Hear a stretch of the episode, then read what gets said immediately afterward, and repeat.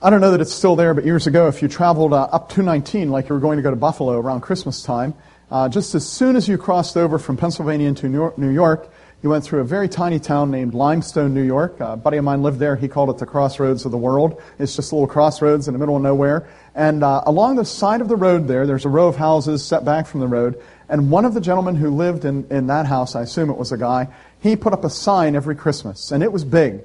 I mean, it, it was at least on, on a 4 by 8 piece of, uh, of plywood, but I think it was multiple pieces of plywood, just huge letters. You could see them from the wall, or from the road rather, and they made a sort of wall there. They were in, in red. Christmas season, two words. Now, what do you think he had? Maybe he had Silent Night. Maybe he had Good News. Maybe he had Holy Night, White Christmas, Welcome Christmas. What two words do you think he had on that sign? Yeah, bah humbug. That's what he had on that sign. Bah humbug. And I love that sign. My wife said, and when we were going by it a few times, she said, that guy is probably a misanthrope. And I didn't even know what that word meant. I said, what's a misanthrope? She said, you are. And, and a misanthrope is someone who hates his fellow man. he hates humankind. And I'm not that at all. But I have been accused of being misanthropic. Several years ago, my wife uh, on Christmas morning handed me a box, and you know we do our Christmas thing under the tree. And uh, she handed this box to me, and I should have been suspicious right away because the kids were all like, "Oh, there's the box. That's the box," you know. And and I have their full attention. And I opened it up, and there was a little stuffed toy in it. It wasn't a teddy bear. You know what this is, right? It's the Grinch, right? You're a mean one, Mr. Grinch. And I pulled it out, and I, I kind of had this puzzled look. He'll stop singing in a moment. I kind of had this puzzled look on my face. And I'm like, uh, what, what, what is this for? And they, all three of them, my wife and my son and my daughter said, Dad, that's you. You are the Grinch. But we love you just the same. And I thought, well, there it is. Um, I'm misanthropic and I'm a Grinch. And then, of course, the mug came along. And you saw the mug this morning. I showed it to you. And, and again, what it says is this, this mug belongs to a Crabbit an ill tempered, grumpy, curt, disagreeable, and in a bad mood person, especially in the morning. Um, aura of irritability. I, can you imagine my daughter, someone as darling as my daughter, giving something like that to someone as nice as me? I just don't understand why she would do that. This week, as I was preparing this message, I was poking around on the internet, and, and I saw a picture that reminded me of this. This is a park bench. It's in London. I don't know if you can read what it says there. I guess you can.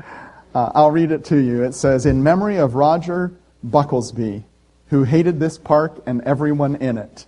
And uh, when my wife saw that, she, I sent it to our family. Esther texted me and said, I love that email. That was so funny, that picture. I, I get her, uh, uh, uh my wife gets up from her computer, walks to, into the room where I'm working, and says, I am starting a fund to get you a park bench. yeah, yeah, yeah. That's pretty funny. Well, what about, what about you? What about you? Are you a crabbit at times? Are you known to be the Grinch in your family? Any Roger Bucklesbys present with us today? Anyone feeling a little misanthropic?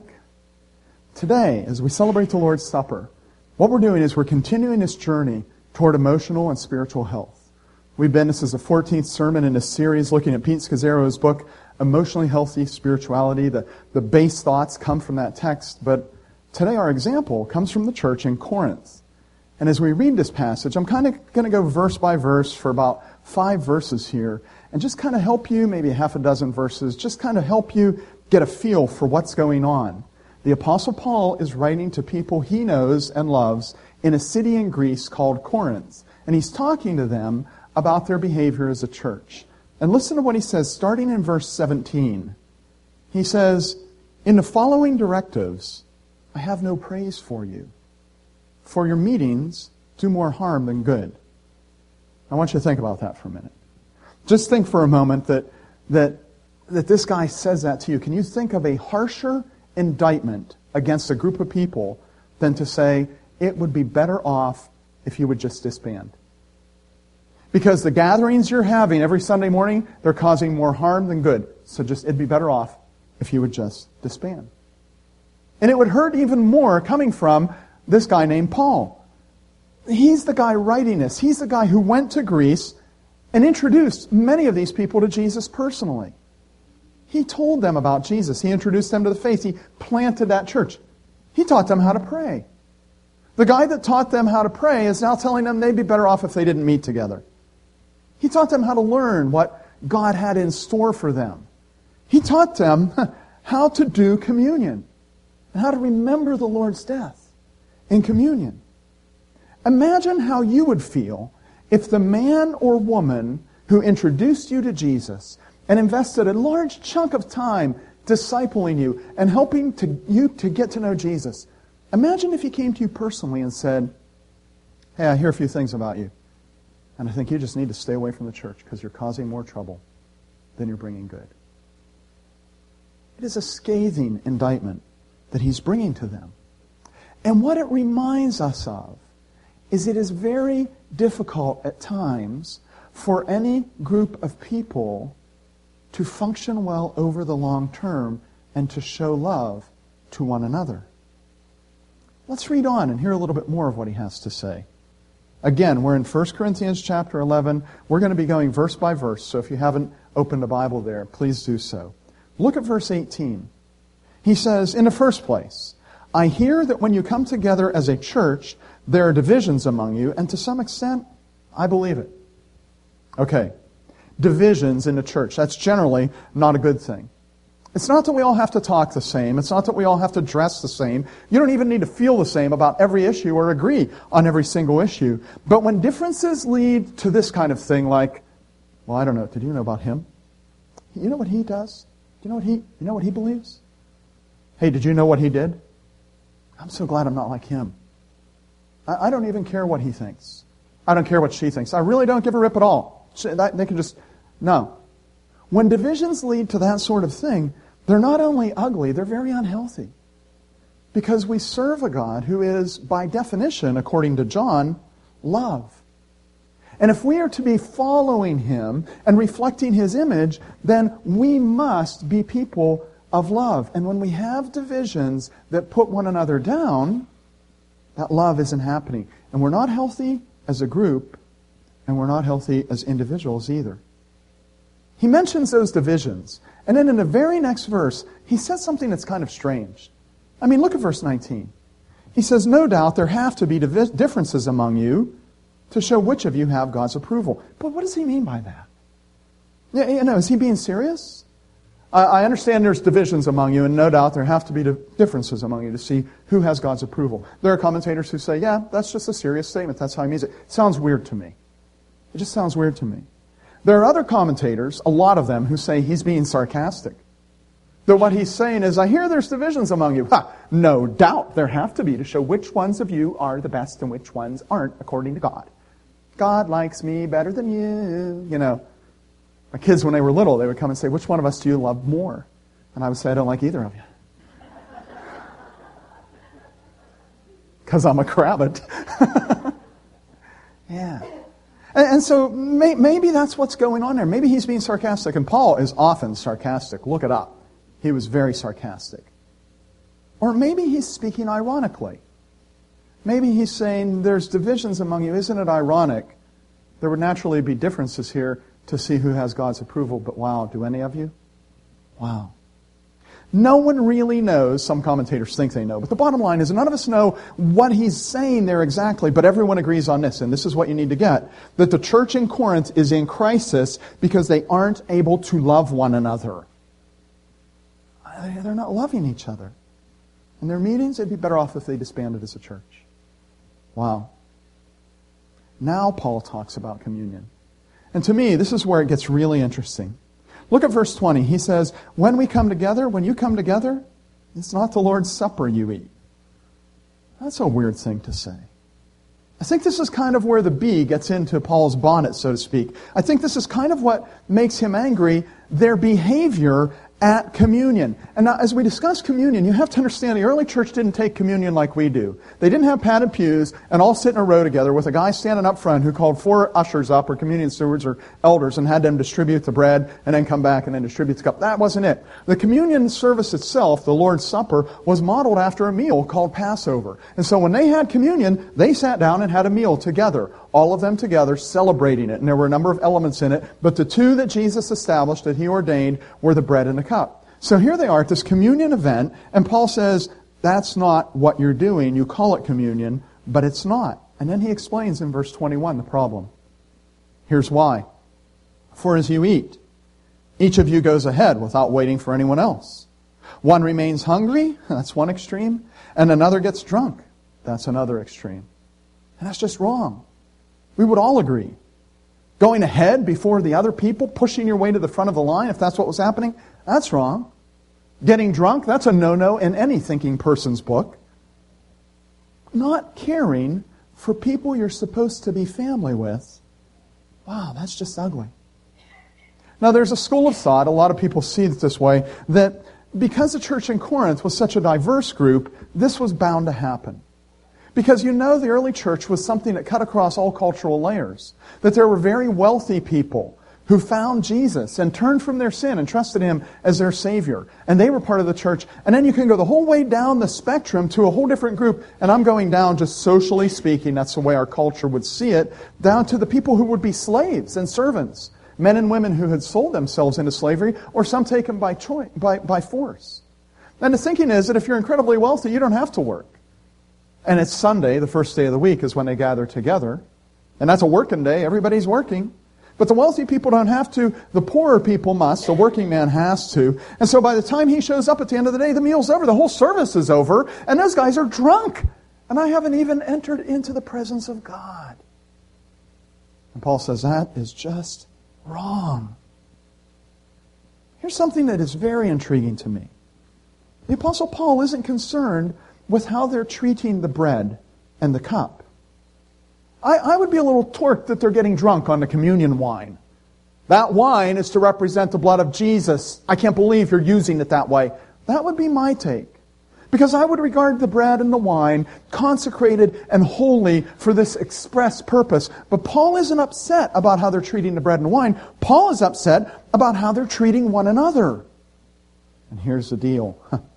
one another is consecrated and holy, and how we treat one another is intensely important to God. Intensely important. And look what he says in verse 22. He says, Don't you have homes to eat and drink in? In other words, if you're just here simply for the food, you'd be better off to stay home. Because it's not about the food, it's about the Savior and the fellowship. And then he gets even more pointed. In the middle of verse 22, he says, Or do you despise the church of God? Now, you know, when we say church, we often make the mistake of thinking it's this building. This is the church. But you know that chorus that the Methodists sing that says, I am the church, you are the church, we are the church together. That's it. I hate it when you laugh when I sing. I don't mind at all. Yeah, but now you know why I'm not on the worship team, don't you? Yeah. Did you hear the words? I'm the church. You're the church. We are the church. And so when Paul says this, he's saying, Do you despise your brothers and sisters? Do you despise the other people? Do you hate them? Or, he goes on in verse 22, are you just trying to humiliate them? Are you trying to make yourself look better? And are you downgrading them? And he winds it up by saying, What shall I say to you? Shall I praise you for this? Certainly not. You see, Paul is deeply distressed that they are not treating one another with love. So today, I want to suggest to you that as we come to communion, it would, here you go, you ready for King James word? It would behoove us. It would be appropriate to us that we would think a little bit about how we treat people around us, those inside the body of Christ and those beyond. Because here's the point. If you're not behaving in love toward your fellow human being, you're not healthy spiritually, and you're not healthy emotionally. So we don't want any misanthropes. We don't want any haters. we want lovers. And in order to do that, you need to be able to see your own personhood. Now, when I talk to you about seeing your own personhood, I'm not talking about self esteem. You know, from time to time, you'll hear people saying something like this. They'll say, in order to love others, you first need to love yourself. That's not where I'm going here. What I'm saying to you is something even more basic than that. In order to love others, you must see your own personhood and you must see yourself as having been created by God. And if you grew up in Clearfield County, in fact, if you grew up in America, you've at least heard about that idea. That you are created by God. He made you. He created you. He designed you. He formed you in your mother's womb. You know that stuff because you grew up in at least somewhat of a Christian culture, and many of you grew up going to church all your life. So you get that. The people in Corinth probably didn't get that. They grew up as pagans. They had a whole lot of deities. Uh, who created us? I'm not sure. Probably Zeus. I don't know who did. You know, what, who do you think? I don't know. Maybe Poseidon. I, I don't know. Where would you get your sense of value if you didn't know you were created by a loving God who made heaven and earth?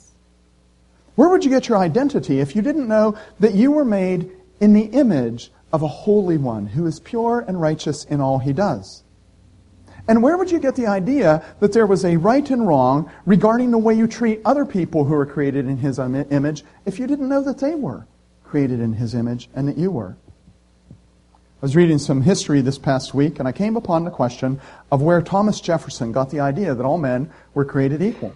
So I immediately texted our history trivia, trivial guy, that's uh, Tim Smay, and I think, I'm not sure, but I think he got on his iPhone and he was reading stuff when he was giving me answers. I know I was reading stuff when I was asking him questions. We were probably on the same page.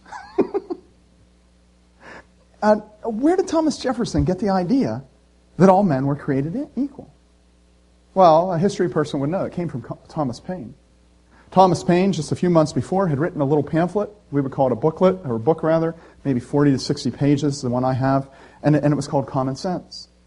And in there, he posited the idea that we are all created equal, that we're all alike, and no one should be the king just by default, and no one should be the peon just because. That really, we're created equal. It came from Paine, it came from people like Franklin, but where did they get it? Where did they get the idea that we're created equal? And I would say it comes from the reality that deep within their minds, they knew that there was a creator who was righteous and who was holy and who was just and what needed to follow was equality. I say that because originally Jefferson used some different words than, than we hold these truths to be self evident. In his first draft of the Declaration of Independence, he said, We hold these truths to be sacred and undeniable because he saw them as coming from God. Now, I want you to think of that phrase, we hold these truths to be self evident, that all men are created equal. Are they self evident? I don't like to disagree with the founding fathers, but I don't think they're self evident. It is self evident to those of us who grew up with a Judeo Christian heritage. But if you grew up in Corinth, that was not on your mind at all. You grew up in a world where there was no equality, and that's the way it should be. Even the pagan gods in the Greeks, none of them were equal, and they were always jockeying for position and fighting. And so you would have had no idea that it's wrong for you who are wealthy and don't have to work on Sunday to not wait for those who are poor. This is the way it is. This is the way it always has been. This is the way it always will be. This is just. This is fair. So unless you have the idea in your personhood that you're created by God, you wouldn't have the mindset that we all have rights. And we do have certain rights. That's the part we like. We also have certain responsibilities. And that's the part the people of Corinth were missing that they were responsible to, to move for the good of one another. And they were responsible before, before God to live in a way that was fair and just toward one another. If you don't see your personhood as coming from a creator, you won't get that. But beyond this, to understand your personhood, you have to see yourself as even having been transformed by God. Now, these people in Corinth, they had become Christians. And yet it never occurred to them that they should treat their brothers and sisters, even the slaves among them, as equal. And, and I'm guessing now that if you said to them that they should do that, if you said, hey, you who are wealthy, don't you think that you should wait for these people who are poor? They go like, are you out of your mind? That doesn't make any sense to me. Well, can you do that? I think you can do that. And they would say, I, I, can't do that. There is no way that that can happen. I can't even imagine that. I can't even dream that I, a member of the aristocracy, would be sitting beside a slave and enjoying this, this communion meal. That is something I can't even dream of because there's this vast economic division. There's this vast social division. There's this vast racial division. No, that's not possible. But what they missed is that with God all things are possible. You know, someone, uh, who knew this, delivered a speech 50 years ago this past week. Reverend Martin Luther King Jr. said he had a dream. I want to read to you some phrases from that speech this morning. He said, I have a dream that one day this nation will rise up and live out the true meaning of its creed. We hold these truths to be self evident that all men are created equal. I have a dream that one day on the red hills of Georgia, the sons of former slaves and the sons of former slave owners will be able to sit down together at a table of brotherhood. I have a dream that my four little children will one day live in a nation where they will not be judged by the color of their skin, but by the content of their character. I have a dream today. I have a dream that one day every valley shall be exalted, and every hill and mountain shall be made low, and the rough places will be made a plain, and the crooked places will be made straight, and the glory of the Lord will be revealed, and all flesh will see it together. How could he dream that way? How could he dream that way? Let me tell you, that dream, it didn't come from the halls of Congress. It didn't. It didn't come from the media and the news. It didn't come from them. It didn't come from Hollywood or from the entertainment industry. No. That dream came from the pulpit of a church. A church like this. You see, the Reverend in front of Martin Luther King Jr. was not a vanity plate. It was his identity. And he could dream that this would be so because he had met Christ personally and he had witnessed the transforming power himself. And you can only dream of such transformation if you personally know the one who transforms. Do you understand that? And when you experience that transforming nature of Christ and that power of Christ, then you can begin to imagine things that couldn't otherwise be. There is no greater key to emotional and spiritual health than recognizing that God gives you the power to change. You don't have to be the same person today as you were yesterday. And you don't have to be the same person tomorrow as you are today. You have great potential. The potential to be different. The potential to make a difference. The potential to actually move heaven and earth. We live in a world where we're taught to make excuses. It's like excuses are everywhere. It's like you're walking through Walmart and they're on the ends of the, the, the stands there. You can just get an excuse anywhere. We make those excuses because we don't want to believe that God gives us transforming power that we can be different people. So we believe lies. Lies like this. I can never stop doing this because I'm an addict. And we take that word addict and we put it on here like a name tag right on our chest, and we say, addict. That's a lie. I can't be a good mother because I'm just too impatient. If I was as, as if I was as patient as Mindy, but I can't do that, so I am impatient, bad mother. And we put that on here, and we own it as our identity, and that's a lie. That's a lie. I can't stop blowing up at people. I try to, but I just can't do it. It's because my doctor told me I'm bipolar. You may be bipolar. But it is a lie that you cannot change. You put that on. Bipolar, explosive. Can't do it. I can't read. I can never read. The Bible is not valuable to me because I'm dyslexic. And you put that on and say, I can never do that. I'm, dys- I'm dyslexic, okay? Your pastor is dyslexic. It's a lie that you can't. I will never be able to lead my family in prayer, non leader, or in anything else um, because I have no discipline. No discipline. That's my name tag. That's a lie that you can never change. It's a lie. And you need to have a dream that you can change.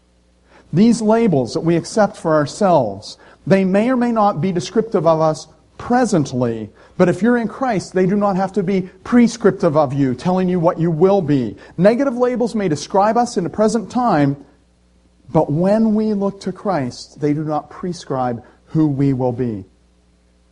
When you remember that you were made by a Creator who has something in mind for you, that there are certain things in this world that God has for you to do, and that you are just the right person to do them, when you remember your personhood, you can, uh, you can change.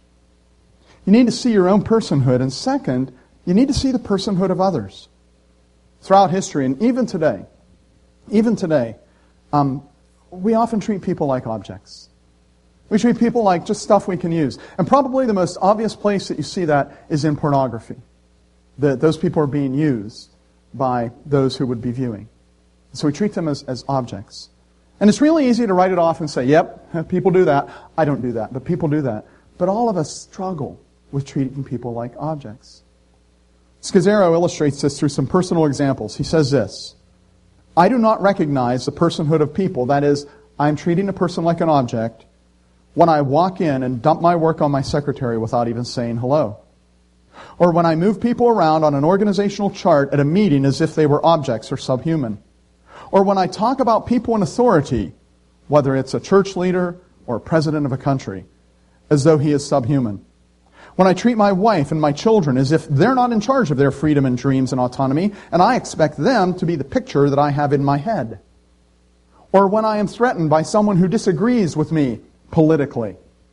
Or when I listen to my neighbor's problems and help them with their chores around the house, hoping they'll attend that Christmas outreach at church, and when they don't, I just move on to someone else. Treating them like objects. Man, when I read that list, I realized I'm so guilty of the same thing. Sometimes I don't see the personhood of others. And biblically, we need to see others as people who have great value before God. I think that if Scazzero was writing to the people in Corinth, he might say something like this. When you treat people like they're less than you because they like Apollos more than Paul, you're treating them as objects, inhuman. And when you trying to be first in line with complete disregard for the people behind you. You are treating them as objects. And when you humiliate them because you have something that's nicer and prettier and shinier and more valuable than them, you're treating them as, it, as though they're inhuman. See, the Apostle Paul, it was troubling to him that the haves in Corinth were treating the have nots as being inhuman. And all of us do this when we fail to see people as having value to God. God values people. He sees what they can be. And we need to see others as having great potential before God. That's the key word, potential. You know, through the years, I have read a lot about the history of the computer revolution. I've been reading about that since back in the 70s, really. I've watched the movies. I've streamed the biographies off of Netflix. I bored my wife to death with that sort of thing. I read the books before it was fashionable to read the books. I read a book on the early days of computing that was written in pica 10 print, you know? So you know how old that is, and it must have been published by somebody in his basement, right? Something that stands out to me when I think of those years was how one person can be holding the future in the palm of his hand without knowing it. Such was the case in Xerox. When a young man named Steven Jobs got to go to Palo Alto to their to their research and development facility. Xerox was the leading tech company. The leading tech company. He went in and as he's touring it, he sees this thing called a mouse. And that's a picture of the first mouse. It wasn't developed by Apple. It was developed by some guys, some engineers at Xerox. Jobs said, and Malcolm Gladwell tells this story on NPR so well. Jobs said, what, what is that? And the guy said, ah, it's just something we've been playing around with. It's a mouse, and, and when you move it, there's a ball on the bottom. When you move it, it, it moves the, the pointer on the screen, and if I click with this button, it opens up that thing into, I think, we call that a window there. No one was using that. It hadn't been developed by anybody. Gladwell says that Jobs is dancing around the room there in Xerox trying to contain himself. And when he leaves and goes back to Apple, one of his guys comes up and says, Hey, I need to talk to you. It's a lead engineer. And Jobs interrupts him and says, You have nothing to say to me.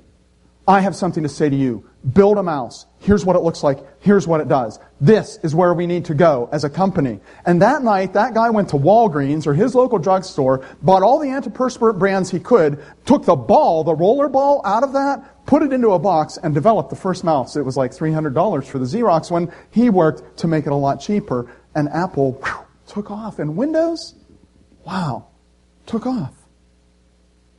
Here's what's amazing to me. One person can be holding the future in the palm of their hand, toss it in the bottom drawer of a cabinet and say, I really don't see any potential there. And another person can be holding the future in the palm of his hand and he can change the way that we interface with the world. And that's not an overstatement. Jobs saw the potential, and the rest is history. And it's a matter of seeing potential. You and I are taught, and rightly so, that apart from Jesus Christ, we are nothing. But never end the sentence there. Never end the sentence with, we are nothing. Because through Jesus, we have great potential. And in Christ, we are nothing less than amazing, phenomenal. We are what God said after several days of creation. Finally, when He makes us, and by the way, the work of Christ on the cross returns us to that pure and holy state. When He makes us, He says, This is not just good, this is very good. And He's talking about humanity. He's talking about you and me. And from what we are shown in the Bible, we are the best thing that God has ever done. Do you hear that? We are the best thing that God has ever done. We use some really bad phrases sometimes. My dad used to comment, and I know he just did this to make me be a harder worker on the farm. But he used to comment about other people's kids. And he would say, that, that Billy, you know, he is useless. And that was one of Dad's terms. That kid's useless. That kid is useless. Others say, that guy is worse than useless. My phrase has been this a person's a waste of flesh. Never. Never. That person is someone who God created. That person is someone who Jesus died for. And when God sees that person, he sees what he made and he sees what can be through Jesus Christ.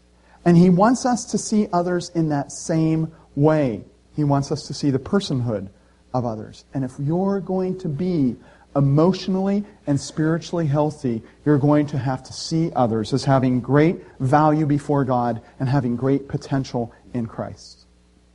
And that will help you to love. That'll help you not to be a crabbit. It'll help you not to be a Grinch. It will help you not to be the guy whose wife is starting a fund for your park bench. You know?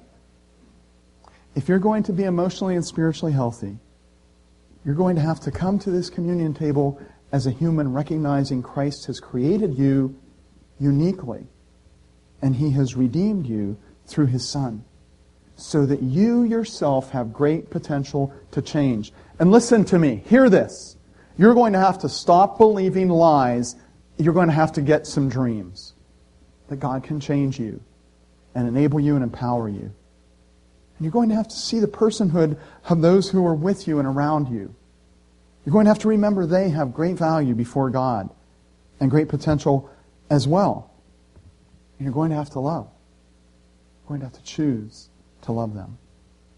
So as we celebrate the Lord's Supper, let's attend to our hearts, choosing to love the persons who are around us. I'm going to ask the musicians to come. I'm going to speak to you a little bit about the Lord's Supper.